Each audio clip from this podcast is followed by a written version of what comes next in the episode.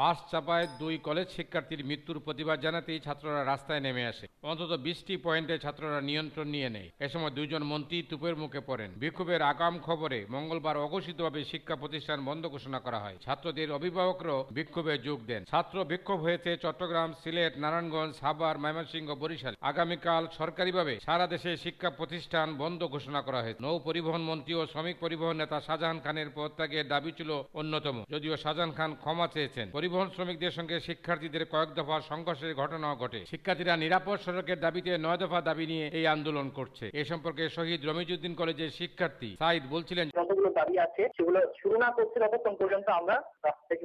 পরিস্থিতি সামাল দিতে মন্ত্রীরা সচিবালয়ে দফায় দফায় বৈঠক করেন জাবালে নূর পরিবহনের মালিক শাহাদাত হোসেনকে গ্রেপ্তার করা হয়েছে এর আগে চালক ও হেল্পারকে গ্রেপ্তার করা হয় Motiur Rahman Chowdhury voice of America Dhaka